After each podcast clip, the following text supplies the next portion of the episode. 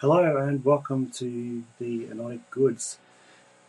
This is our seventh episode, which is uh, pretty cool.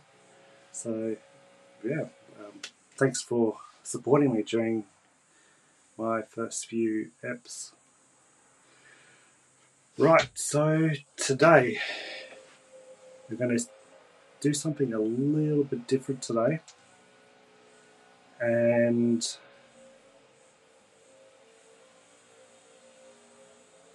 I am going to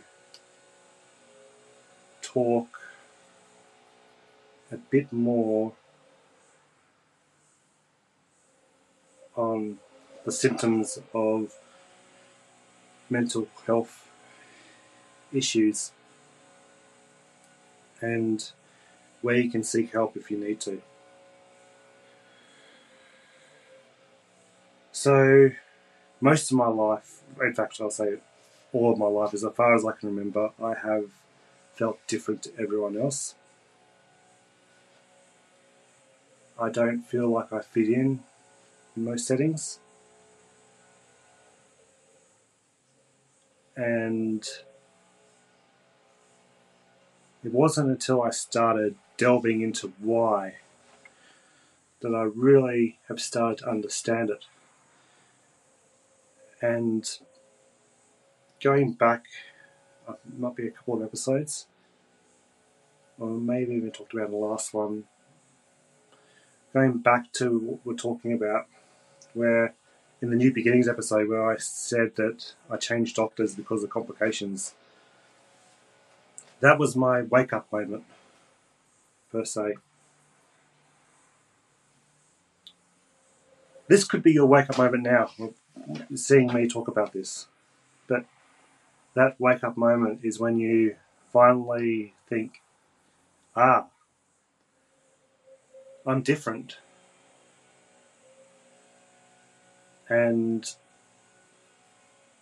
there's something going on, there's something missing that is stopping me from pursuing what I want to pursue.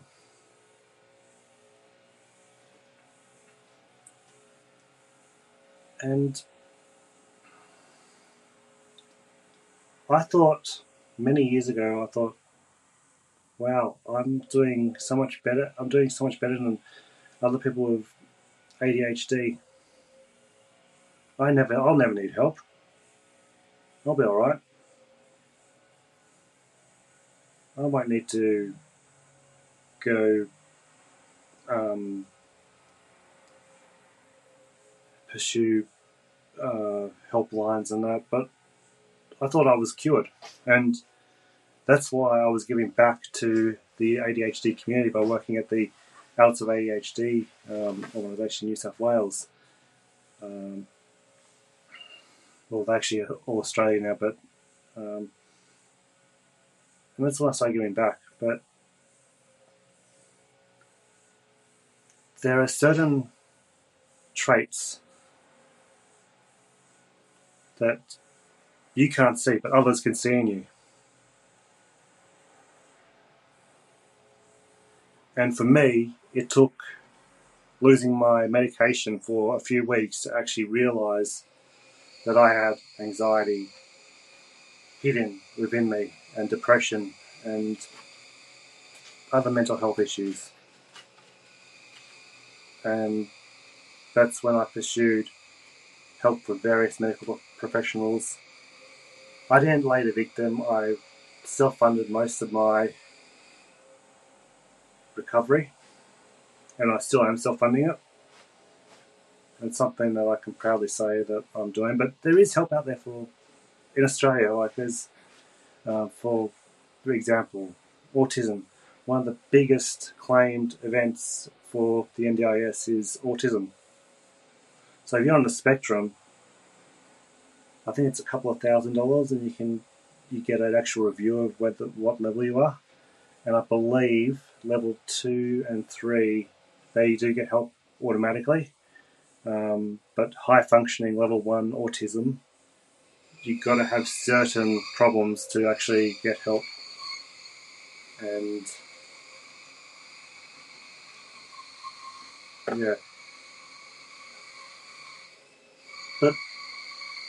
Something I have to say about the symptoms here, which is what I'm trying to keep on track with, but I keep drifting off. A symptom of autism is getting motivation to do stuff you don't like doing, like cleaning the house up, uh, putting stuff away. I have trouble with that sort of stuff, and people get frustrated at me. People think I'm lazy because I sit down and watch TV or I sit down and I meditate. But mindfulness and meditation clear up some of my symptoms of ADHD and autism. Just checking the mic, still working. So, yeah, it's pretty cool. Um, just be aware there is some bit of background noise at the moment, so I do apologise for that. But yeah, this is the thing I love about doing these lives. You can sort of things change all the time, you know, and the awareness of what's around you and all that. And that's sort of where I have managed to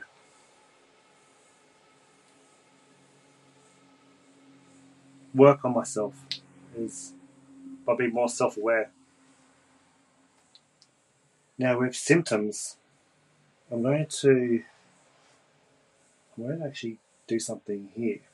I'm going to actually I'm going to work with props that I've got that I've currently got around me. Now I've got a bag here. Okay, so this is just a fishing bag. Uh, it's from oh, it's from Silver Rocks in New South Wales. But yeah, what I'm going to show you now. Okay. So with symptoms, or what I like to call them traits. Everyone's got traits. You don't have to have a mental illness to have traits. We've all got bad and good traits. Now, what most people only see is that much, like an iceberg.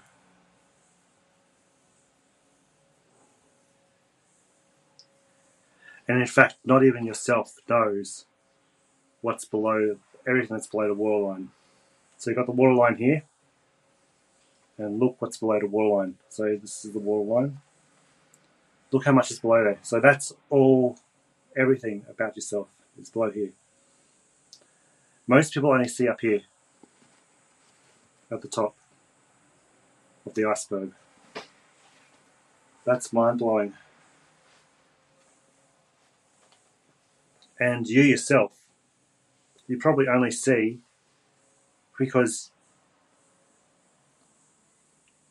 you probably don't see most of the stuff up the top here. Like you probably only see half of it. Like interrupting people, and uh, you don't. I don't realize I interrupt people at times, or I can ask the same question over and over and over and over again. That's a trait up here that I can't see, or maybe it's Blood wall. I don't know. Um, but just a, it's just the concept, but it's a way you could think of it's an analogy you could use to think of how much we are you know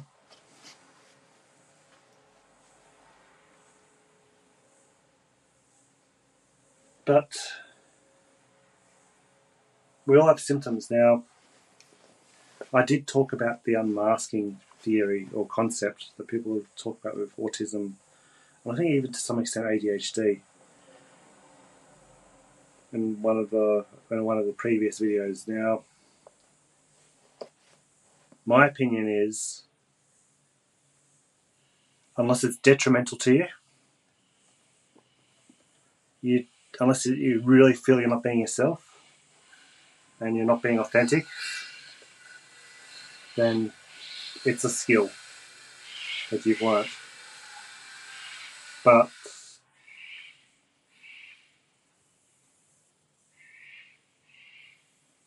if you don't feel authentic, it's a false belief. And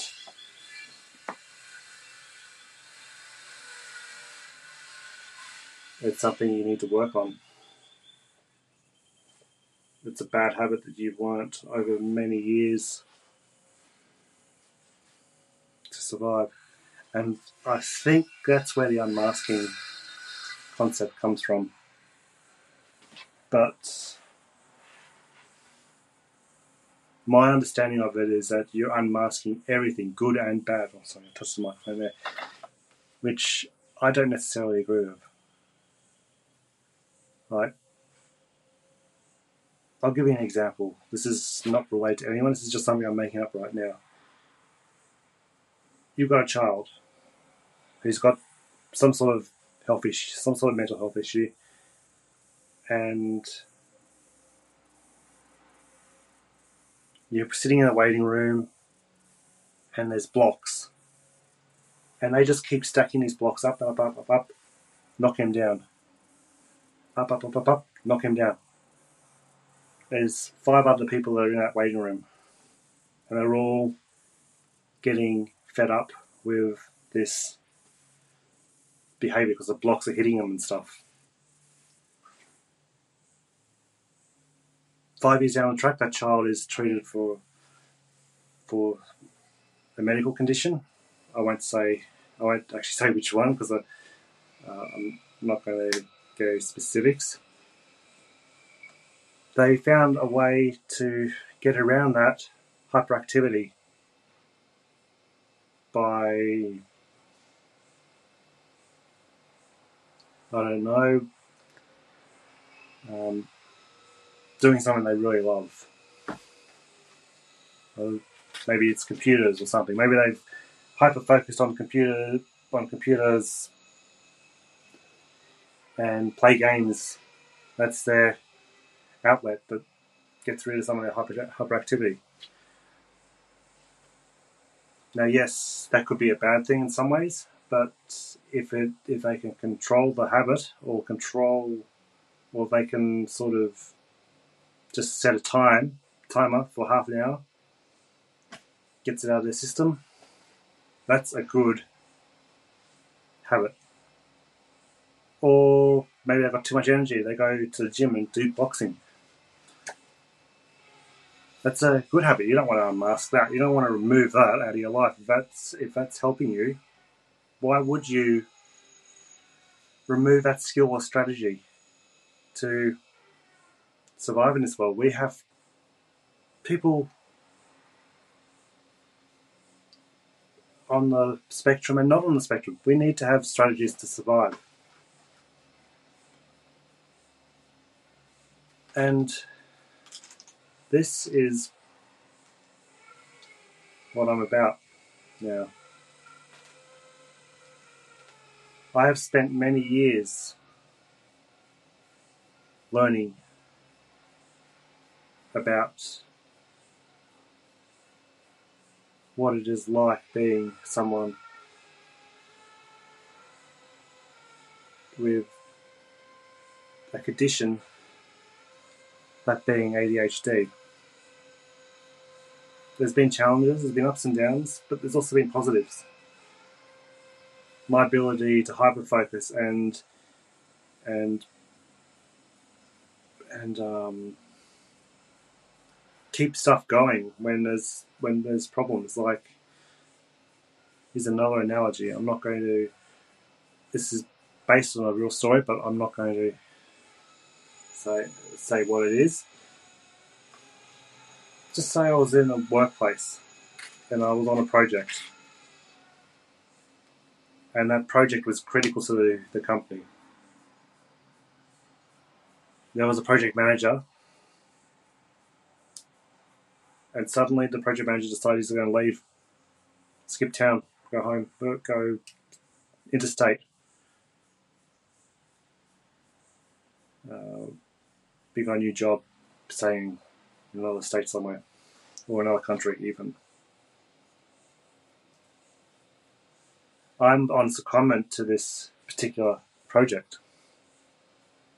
Now, my feeling is I don't, something I learnt from working on the workforce is I like to get stuff done. I can't just leave the project, put it on hold, and forget it. So I would make a strategy to keep that going because I'm hyper focused on this project. It's something I love. It's something that it's something of passion.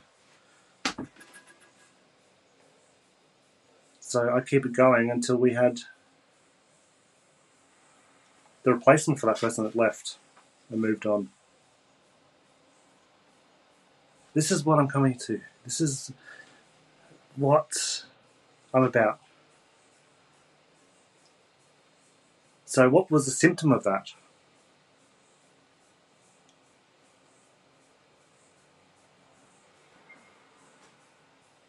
The symptoms were that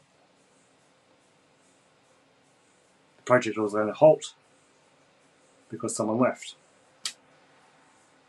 Symptoms. I don't know if this makes much sense to anyone, but but yeah. It's another another analogy.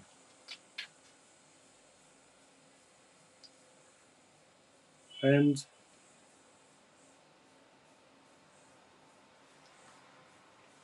back to the iceberg theory.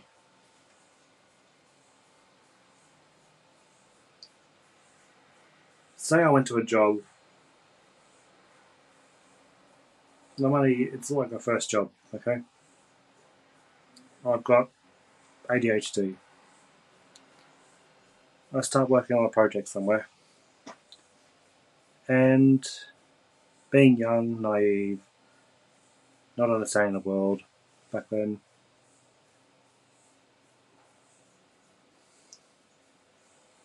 we're in an important meeting and they talk about something that's confidential and they say don't talk about it. What does someone with ADHD or or autism do? Like, can they can they keep secrets or can't they? You think about it. This is hypothetical, completely hypothetical.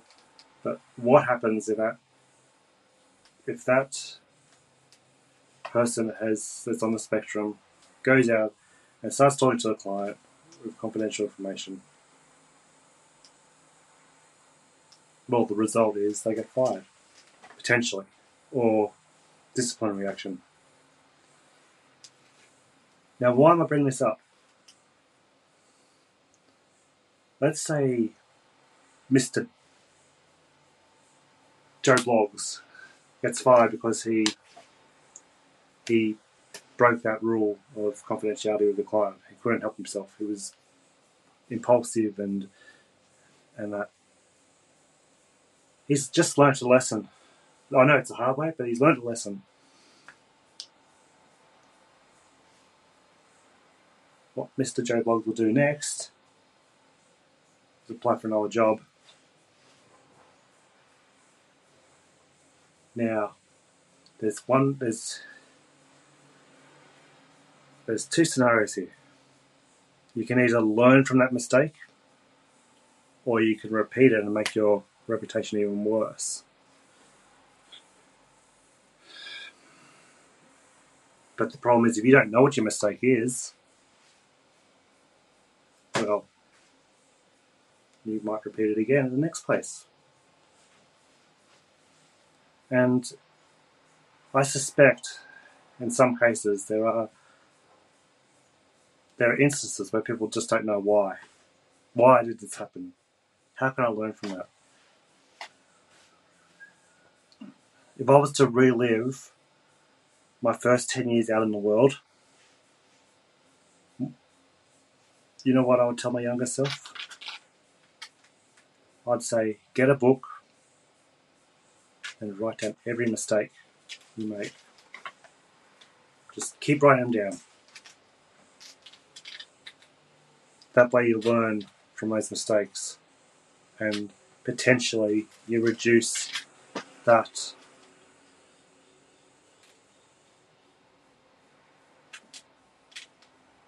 that chance of suffering, employment pain, or pain out in the real world.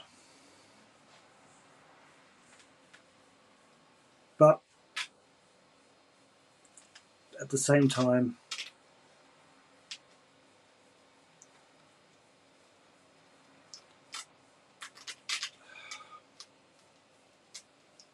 it was sort of good some of this stuff happened because I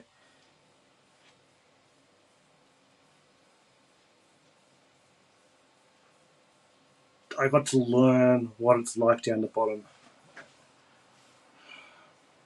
I often say this when you first start out in, in, in the world, in the career, start at the bottom, learn the ranks, learn what people do at the bottom of the chain. That way, you understand their frustrations, as you grow, you understand what it's like doing those menial jobs. And keep writing that list of mistakes because it can be that could be the most valuable thing you have.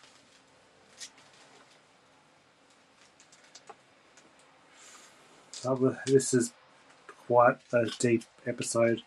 I'm going to keep this very short today. Um, I feel myself getting a little bit exhausted from talking about this. I will do a part two on this. Um,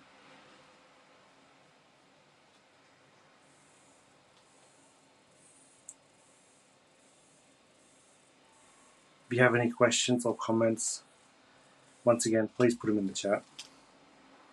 Sorry, not in the chat, in the comments below. Um, whatever podcast provider you're using. On YouTube, please like us and subscribe. Uh, so you got the video and the voice on YouTube. And please subscribe on your um, podcast provider as well. And like us. I also ask you guys to please like us on Facebook. We are growing a little bit. Um, just search for Anotic Goods and that will come up with the blue A is the logo. And I will make a part two for this. Thank you. And we will see you in the next episode.